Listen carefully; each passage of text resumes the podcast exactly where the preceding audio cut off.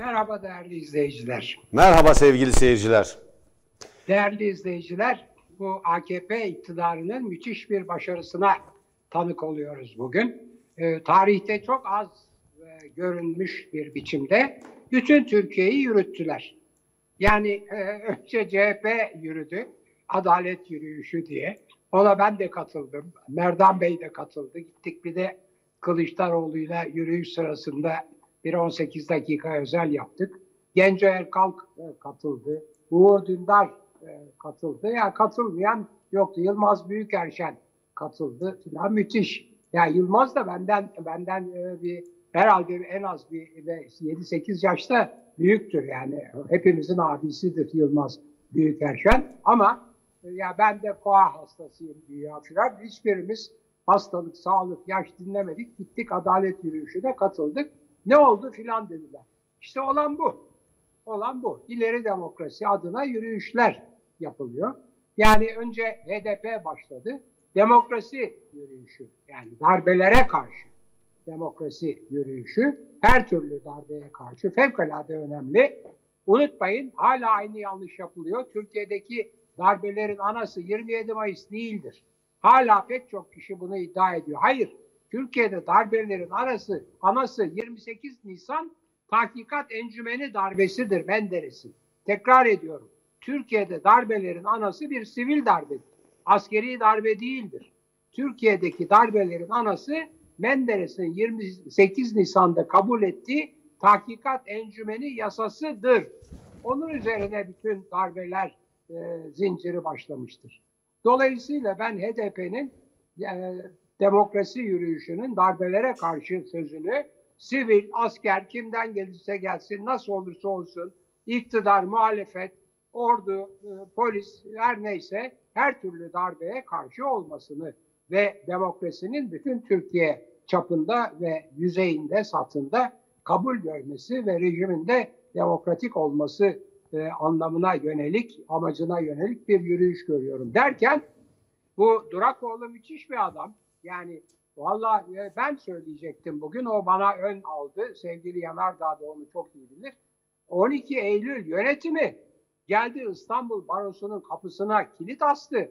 Üstelik e, İstanbul Baro Başkanı Orhan Apaydın'ı da hapse attı ve maalesef Orhan Apaydın hem hapiste hem de hapisten çıktıktan sonra pasaportuna el konulduğu, yurt dışına tedaviye gitmesine izin verilmediği için hızla ilerleyen kendi hastalığından dolayı çabuk öldü. Yani bir anlamda 12 Eylül yönetimi İstanbul Barosu'na karşı uyguladığı baskılarla o zamanki baro başkanı Orhan Apaydın'ı öldürdü ama Orhan Apaydın bütün hukukçuların, bütün baro e, yöneticilerinin yüreklerinde, kalplerinde yaşıyor ve yerini hiç kaybetmedi. Ve ve ve HDP bunu Merdan e, Yanardağ birkaç defa belirtti. Ben altını çizmek istiyorum. HDP bu yürüyüşüyle ve bugüne kadarki tavrıyla özellikle Selahattin Demirtaş'ın Cumhurbaşkanı adayı olduğu sıradaki söylemiyle artık bir grubun, bir etnik grubun veya herhangi bir biçimde kendini farklı bir kimlikle tanımlayan etnik, milliyetçi, dinci, mezhepçi bir grubun partisi kimliğinden ve konumundan sıyrılıp Türkiye'nin partisi olmak yolunda Türkiye için demokrasi isteyen, sosyal devlet isteyen, hukuk devleti isteyen, herkes için her yerde her zaman demokrasi isteyen bir parti kimliğine bürünüyor. Dilerim bu süreç akamete uğramaz yani kesintiye uğramaz. Dilerim bu yolda HDP ilerler. Bundan hem HDP'liler hem HDP'nin 6 milyonu aşkın taraftarı hem Türkiye ve demokrasimiz e, yarar sağlar, yararlanır. Benim üzerinde durmak istediğim iki küçük mesele daha var. Derhal Sayın Yanardağ'a vereceğim bu haftanın değerlendirilmesini. Birisi bugün gene esas sorunumuz olan adalet konusunda, yargı konusunda iki önemli karar Anayasa Mahkemesi'nden çıkan. Ee, birisi malum e, yani Eren Erdem hakkında beklenen bir karar. Fakat e, yani öbürü e, de çok önemli bir karar. O, o da Selahattin Demirtaş hakkında. Her ikisinde de insan hakları kişilik hakları ihlalleri olduğuna hükmetti Anayasa Mahkemesi. Şimdi Selahattin Demirtaş kararında önemli bir başka husus daha var.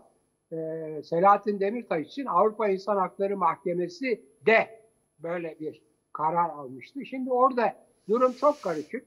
Ee, yani meraklısı e, tekrardan girsin muhakkak e, Tele1 ana haber bültenini bulabilecektir. Orada fevkalade doğru bir e, tavırla e, Selahattin Demirtaş'ın avukatıyla konuşma yaptı Tele1 ve bütün bu ayrıntıları açıkladı. E, karışık, karmaşık, karışık ama bakıldığı zaman net bir biçimde haksızlık yapıldığı görülen bir takım hukuki davalar, prosedürler, işte e, niçin e, tekrar tutuklandığı, bilmem kaç yıl hiçbir e, işlem yapılmayan davadan tekrar tutuklama e, kararı alındı falan gibi şeyler. Eren Erdem'inki ise e, çok e, gözler yaşartı bir şey. Gözler yaşartıcı bir tavır. Ben bu çocuğu, bu genç çocuğu bir gün havaalanında karşılaşmış ve uyarmıştım. Demiştin ki Eren Erdem dikkat et CHP'de çok öne çıktın, çok gençsin, çok e, outspoken dedikleri İngilizlerin fazla konuşuyorsun. Bu böyle olan insanlar genellikle katıldıkları yerde bir süre sonra rahatsızlık verirler ve dışlanırlar ve ondan sonra da bulundukları yere ziyan verirler, zarar verirler. Ayağını denk at dedim ve tabii ben öyle dediğim için değil, çocuğun kumaşı iyi dokunmuş olduğu için asıl naturası dürüst ve namuslu bir e, kumaştan kesilmiş olduğu için bu çocuk diyorlar ki ne ilgisi var, ne iftira atacaktı.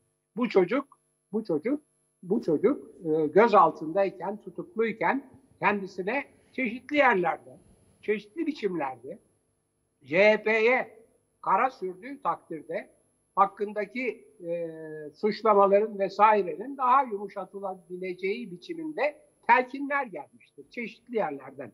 Bunların kaynakları çok çeşitlidir. İsimler belli değildir. Böyle bir gün bir yakın arkadaşınız gelir, bunu size söyleyiverir filan.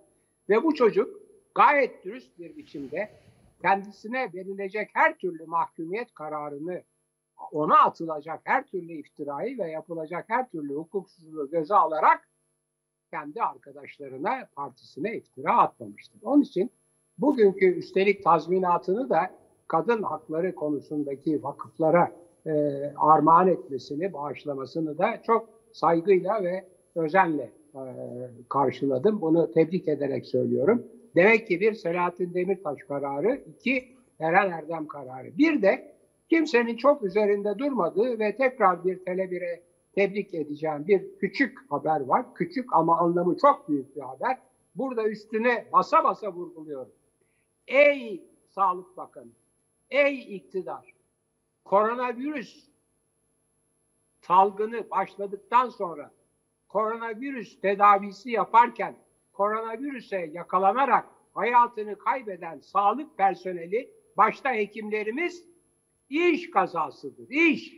Bunlar hem gazidir hem iş kazası kurbanıdır. Bunlara her türlü yardım, destek vesaire ve her türlü hukuki hak verilmelidir. Tekrar ediyorum.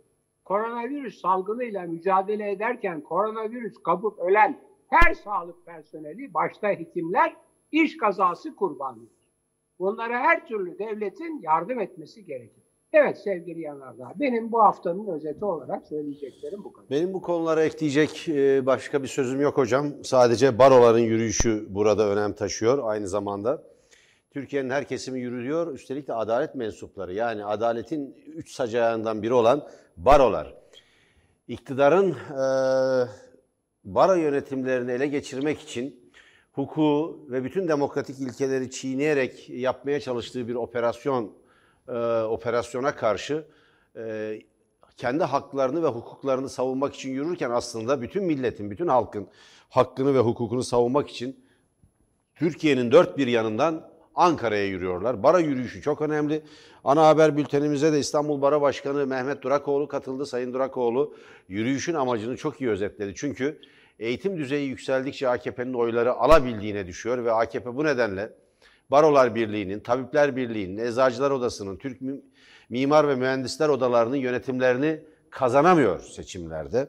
Kazanamadığı seçimleri yasayla bu örgütleri bölerek ve küçük küçük örgütler oluşturarak yani bunların birer kamu tüzel kişiliğine sahip meslek örgütü olma özelliklerini yok ederek bu yönetimleri ele geçirmeye çalışıyor. Buna karşı barolar yürüyor. Biz Tele1 olarak baroların bu yürüyüşünü son derece haklı ve doğru görüyoruz. Bu bir hak, hukuk ve adalet arayışıdır. Ee, Türkiye e, kaybettiği adaleti arıyor. Çünkü bu adalet eğer devletin temeli ise ki bütün mahkeme duvarlarında bu yazıyor. Eğer devletin temeli ise o temel fena halde imha olmuş durumda. Bunun altında herkes kalır. Yani AKP iktidarı Türkiye'nin devletin o üzerinde yükseldiği hukuki temeli imha ettikçe ve yerine yeni bir hukuk koyamadığı sürece ki koyamayacaktır. E, bu bir orta çağ hukuku olamayacağına göre bunun altında öncelikle kendisi sonra da bütün Türkiye kalacaktır. E, bunun böyle bilinmesi lazım. E, diğer taraftan hocam bugün e, bir başka gelişme yaşandı. Aslında iki olay var. Evet birisi hukuk, diğeri de Sayın Süleyman Soylu'nun, İçişleri Bakanı'nın e, Türkiye'de e, ünlü bir gazeteci, kıdemli bir gazeteciye karşı, önemli bir gazeteye karşı başlattığı saldırı yeni bir aşamaya ulaştı. Bir bir tek açtılar, bir hashtag denilen e, bir e, saygısız Öztürk diye biliyorsunuz. Saygı Öztürk'tür adı. E, Sözcü gazetesinin Ankara temsilcisi ve yazarı. E, çok önemli bir gazetecidir. Çok uzun süredir, yani 40 yıla yakın bir gazetecilik yaşam vardır. E, kitaplar yazmıştır. E, meslekteki, e, Türkiye'deki e, en kıdemli isimlerden biridir. E, önemli gazetecidir. Büyük, çok sayıda ödül sahibidir.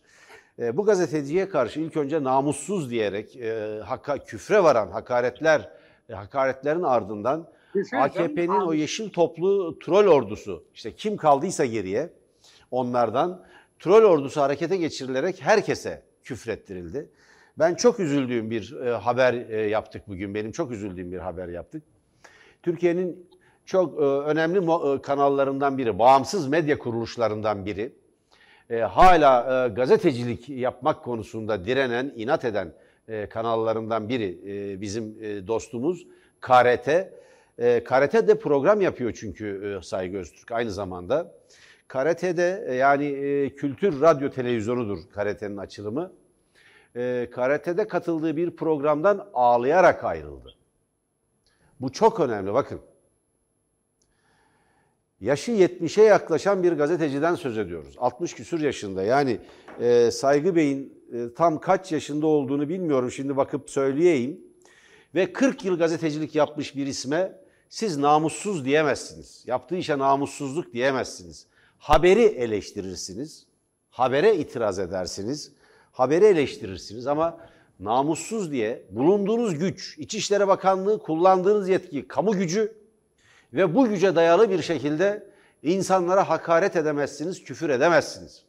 Yani AKP iktidarı ve onun bakanları bütün toplumu kavramak yerine toplumun e, bir bir kesimini yani rigid bir kesimini, saldırgan, küfürbaz, cahil, karanlıklar içinde yüzen bir kesimini elinde tutup ve bunu karşıtlarının ya da muhaliflerinin ya da beğenmediklerinin üzerine saldırtarak Türkiye'yi yönetemez.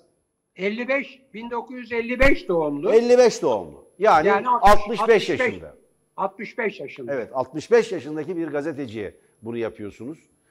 Ve 35 yıl aşkın süredir gazetecilik yapan bir isim, 40 yıla yakın bir gazetecilik e, yaşamı var. 25 yaşında gazeteciliğe e, başladığını biliyorum ben. Siz 40 yıl hatta belki 40 yıldan daha fazla Saygı Bey'in kendisi e, daha iyi bilecektir hangi yıl başladığını. Türkiye'nin bütün büyük gazetelerinde çalıştı. Hürriyet gazetesinde yaptığı haberler, haberlerin her biri belge değerindedir. Bakın Çorum katliamını önleyen, provokasyonu ortaya çıkaran gazetecilerden biridir. Yani Çorum 1980 12 Eylül darbesinden önce kontur gerillanın tıpkı Maraş'ta olduğu gibi Çorum'da da bir e, kırım, bir katliam düzenlemek üzereyken bu yalanı ortaya çıkaran gazetecidir. Biz bunu unutmayız. Saygı Öztürk camiye bomba atıldığı yalanını yazan gazetecidir. Yazan gazetecidir.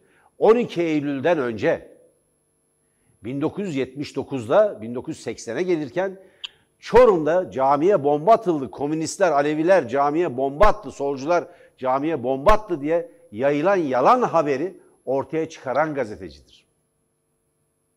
Anılarında vardır, kitaplarında vardır. Bunu büyük bir yüreklilikle çıktı yazdı. Şimdi böyle bir isimden söz ediyoruz. Buna siz, buna siz yani namussuz diye saldıramazsınız. Haberini beğenmezsiniz, haberini eleştirirsiniz ama haberini tartışırsınız. Kişiliğine saldıramazsınız. Açıklama yapma hakkınız var. Karşı çıkma hakkınız var. Ortada haber duruyor. Ali Ayvazoğlu'nun astronomik bir biçimde eğitimi, yeterliliği, liyakatı yetmediği halde nasıl yükseldiğine dair bir açıklama yapılması gerekiyor. Yok efendim Trabzon'da turizmi patlatmış. Vallahi hiçbir Trabzonlu turizmi patlatmış falan görmüyor onu. Turizmi değil ama belki Trabzon'u patlatmış olabilir. Öfkeden patlatmış olabilir. Siz bir yere işçi kadrosuyla girip il turizm müdürü olacaksınız.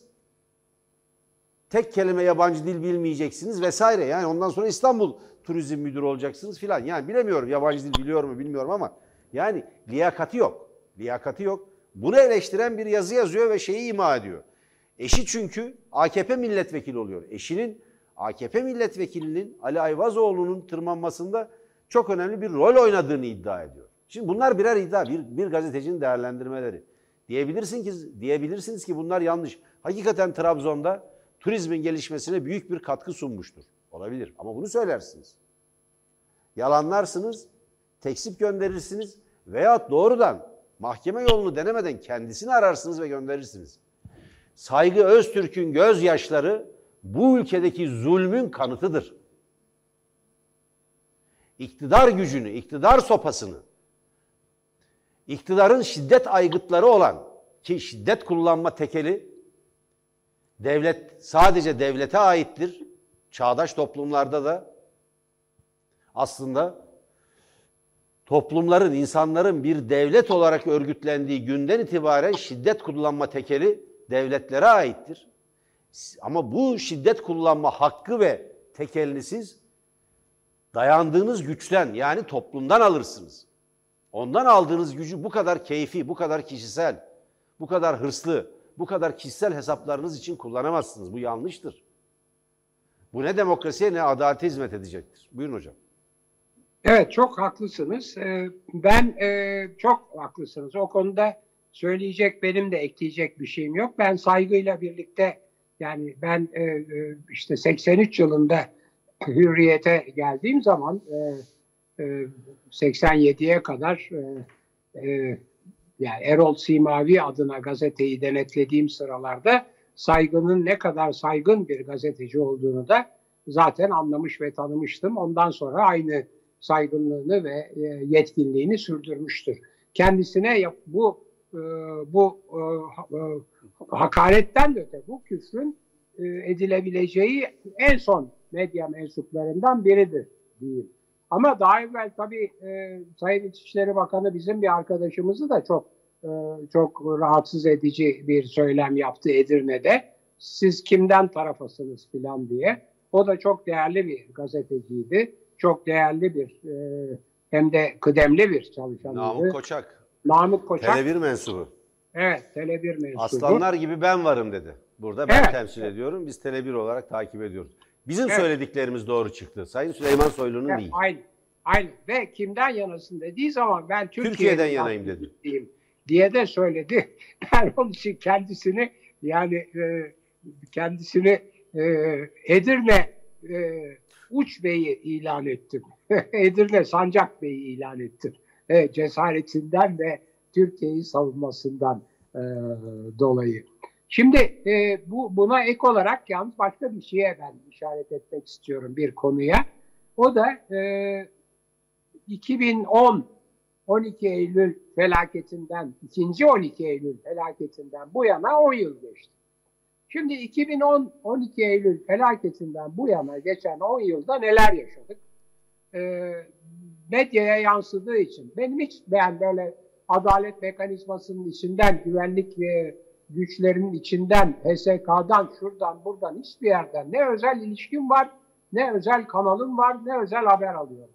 Söylediğim her şey kamuoyuna yansımış, aleniyet kazanmış ve e, yani yalanlanmamış haberler, tekzip edilmemiş haberler. Bazen tekzip edilse de haber doğru çıkıyor ya o ayrı mesele. Ama böyle haberler. Şimdi dolayısıyla 10 yıldan bu yana olan e, şeyleri bir, bir öyle bir kısaca bir çok çok e, satır başlarıyla anımsarsak bir defa Silivri'deki e, birinci trajedi e, sırasında yaşananlar var.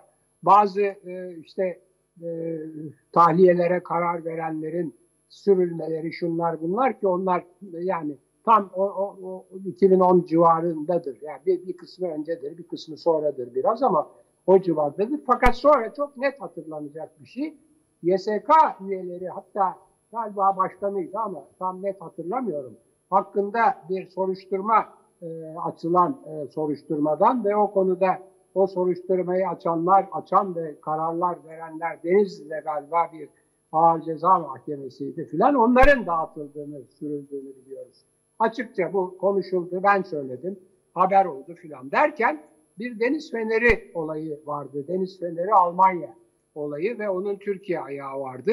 O soruşturmayı açanlar, yargılayanlar, o soruşturmayı izleyenler filan darmadağın edildi.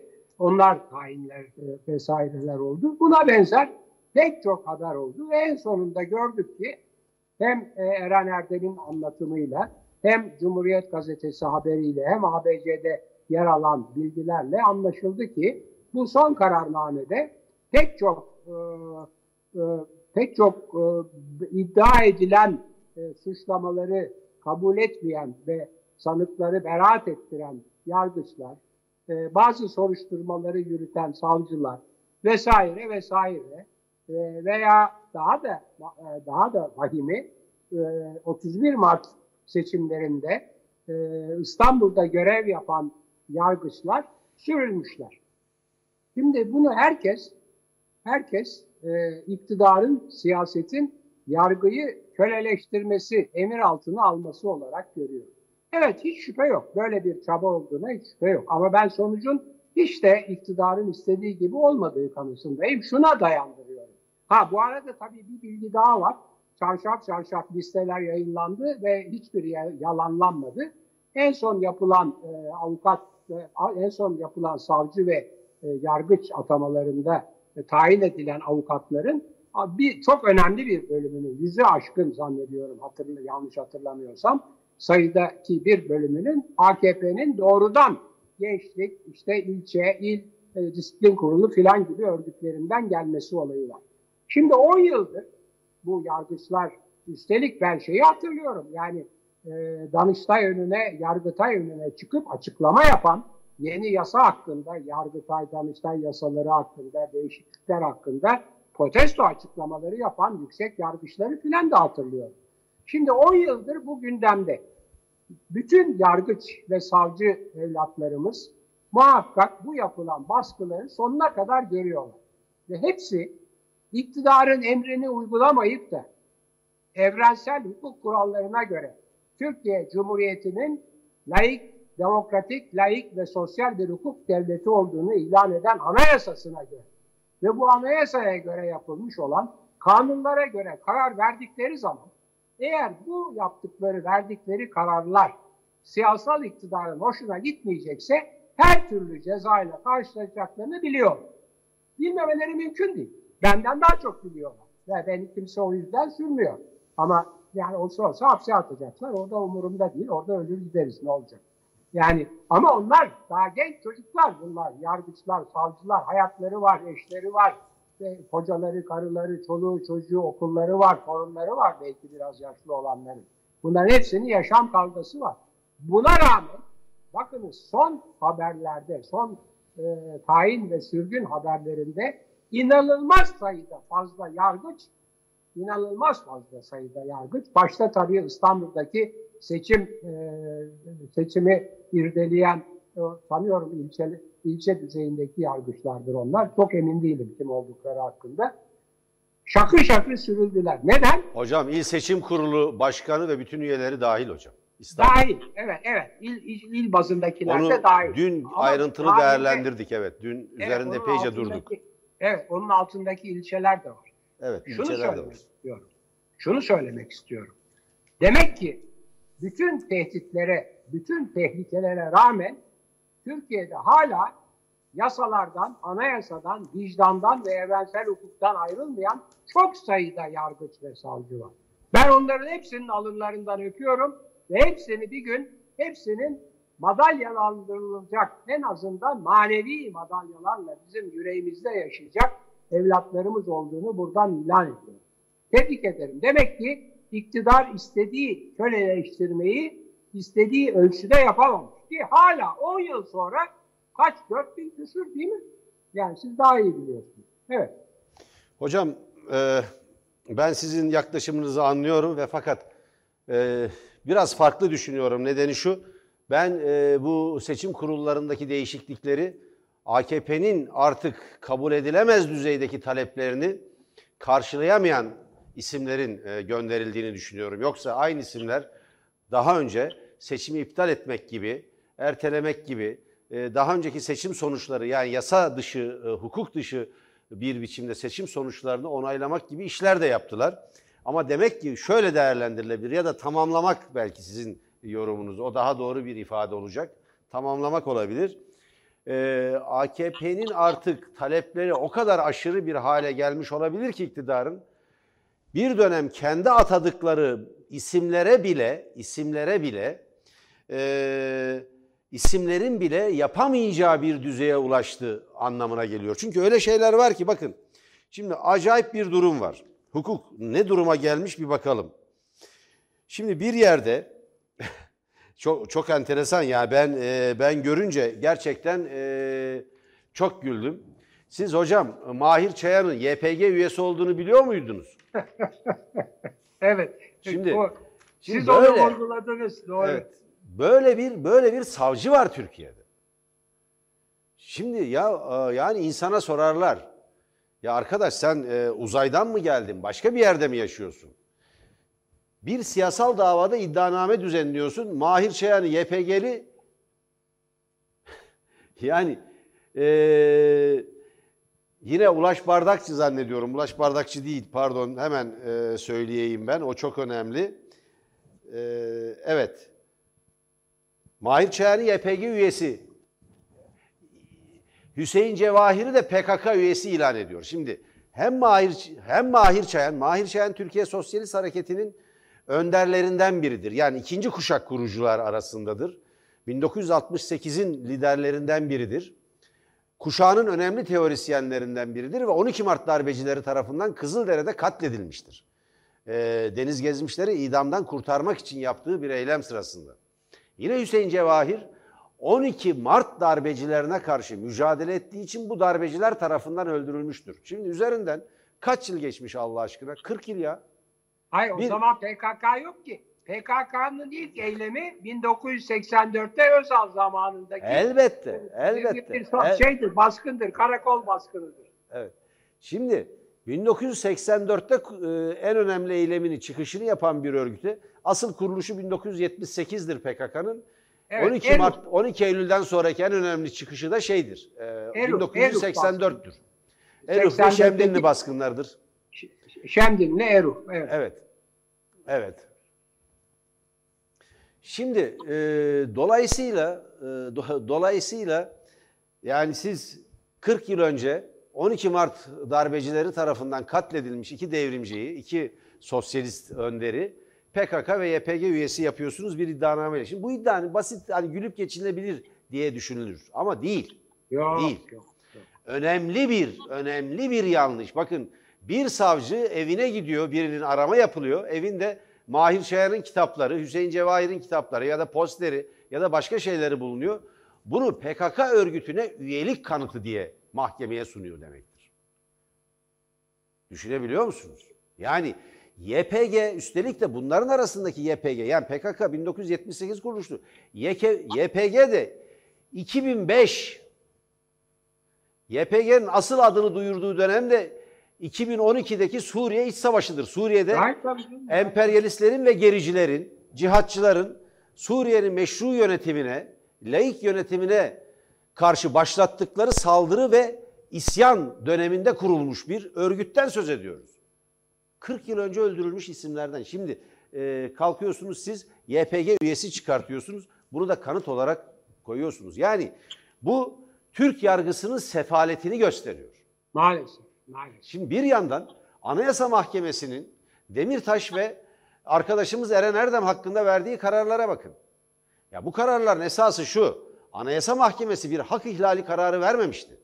Ancak Avrupa İnsan Hakları Mahkemesi bu yönde karar verince kararını düzeltmek ve bu karara uymak durumunda kaldı. Son verdiği hak, hak ihlali kararının anlamı bu. Ama eskilerin hile-i şerriye dediği hukuk karşısında hile yapılarak Demirtaş başka bir suçtan tutuklandı serbest bırakılmaması için. Aynı şey Osman Kavala'ya Tabii. yapıldı. Osman Kavala'ya da aynı şey yapıldı. Dolayısıyla şey. Anayasa Mahkemesi bakın Türkiye'nin en yüksek mahkemeleri hukuka karşı hile yapmakla meşguller. İnsanları adeta rehin alıyorlar. Siz devletsiniz. Bir aşiret, bir suç örgütü, bir kabile devleti ya da başka türden bir organizasyon değilsiniz. Yasalar ve hukukla bağlısınız. Keyfi davranamazsınız. Osman Kavala Allah aşkına niye tutuklu? Tahliye ediliyor, hak ihlali var deniyor. Başka bir davadan yeni bir tutuklama Evet. kararıyla içeride tutuluyor. Bu bir intikam. a- a- Anayasa Mahkemesi'ne ve bazen de Yargıtay'ın kararlarına karşı hile-i içeriye başvuruyor mahkemeler. Hocam Yüksek- Anayasa Mahkemesi de hile-i şerriye yapıyor. En son Avrupa Yapmayan İnsan yok. Hakları- Yapmayan Avrupa yok. İnsan Hakları Mahkemesi Evet. kararına göre öyle. Yapmayan yok. Aynı Anayasa Mahkemesi Demirtaş hakkında daha önce hak ihlali yoktur diye karar vermişti. Avrupa İnsan Hakları Mahkemesi karar verdikten sonra zor durumda kalmamak için hak ihlali var kararı dedi ama var dedi ama bu Demirtaş'ın işine yaramadı. Tabii. Çünkü, başka artık bir suçtan tutuklanmıştı. iş işten Yani geçmiş. o tutuklamayı zaten bugün için yapmışlardı. Bırakmamak için. Eren Aynı Erdem'in şey Osman Kavala. Evet, Aynı Eren şey Erdem'in-. Eren Erdem'i siz iki yıla yakın yaklaşık 500 gün hapiste tutacaksınız. Hak ihlali var diye takdir ettikleri tazminata bakar mısınız? 30 bin lira. Vallahi Eren Erdem iyi bir şey yaptı. Kadına karşı şiddet kullanan eee, ve kadına karşı şiddet kullanılmasına eee, itiraz eden, bununla mücadele eden bir takım kuruluşlara bağışlayacağını söyledi. Ben ya bana kalırsa valla bu Türkiye'deki e, yargı bürokrasisinin en tepesine iade edip benden bir akşam yemeği yiyin dese daha iyiydi. Ya 500 günün karşılığı 30 bin lira para olabilir mi? Allah aşkına. Yani işte iki yıl olsa günde 5 lira falan gibi bir şey. Ayıptır ya. Ayıptır ya. Valla biz günde 10'ar lira 15'er lira verelim gitsinler bir ay yatsınlar içeride. Memleket bir ay, bir, bir ay nefes alır en azından. Böyle bir şey olabilir mi 30 bin lira? 2 yıla karşı 30 bin lira insaf ya. Şimdi yargı gerçekten her şeyiyle dökülüyor, her yanıyla dökülüyor Türkiye. Türkiye'ye yazık. Gerçekten yazık. Hocam bütün bunlar herhalde şey yani haftanın en önemli e, Evet. olaylarıydı. Bu- bir ikinci dalgaya yakalandığımız açık. Evet. Biz bugün saat 21'de e, Türkiye'nin en önemli soruşturmacı gazetecilerinden, bize araştırmacı gazetecilik konusunda öncülük yapan, Türkiye'de gazeteciler için bir model oluşturan Uğur abiyle, Uğur Dündar'la ve Türkiye'nin en çok okunan yazarlarından Sözcü gazetesi yazarı, daha önce çeşitli gazetelerde üst düzey görevler almış, televizyon kanallarında çalışmış Türkiye'nin en güvenilir isimlerinden biri. Türkiye'de gazetecilerin yüz akı olan e, isimlerle 5. boyut programını yapacağız. 5. boyut benim hazırlayıp sunduğum, Evet. 1995'ten beri çeşitli televizyon kanallarında hazırlayıp sunduğum ve Tele1'e de taşıdığım, Tele1'in ilk yılında yaptığım bir programdı. 5. Hayırlı boyut tekrar ekranlara döndü. Çünkü Uğur Dündar, Uğur abi e, Demokrasi Arenası programına ara verdi. Bir yaz arası. E, Eylül'de tekrar ekranlara e, dönecek e, Uğur abi. Ama e, bu süre içinde biz 5. boyut programıyla veyahut yeni programlarla Cuma günleri ekranda olacağız. Ben seyircilerimize eğer ister ve takdir ederlerse e, ben e, 21'de ekran başında olmalarını öneririm. Çok şey e, kazanacaklar. Kaçırmayın derim. Evet, e, hayırlı uğurlu olsun yeni başlangıç, daha doğrusu geri dönüş. Ben bu yargı konusunda bir e, hep tekrarladığım bir sloganla programı kapatayım müsaade ederseniz. Bir kişinin veya bir kurumun kendisine verdiği zararı hiçbir düşmanı veremez. Yargı mensuplarının Türkiye'de kendilerine yargıya verdikleri zararı hiçbir yargı düşmanı yapamaz. Lütfen evlatlarım yapmayın bunu. Kendinizi Türk adaletini, anayasayı ve yargıyı bu derece yıpratmayın diyorum ve pazartesi görüşmek üzere. Akşam 21'de Erdoğan Bey ve konuklarını izlemenizi dileyerek. Hoşçakalın. Hoşçakalın.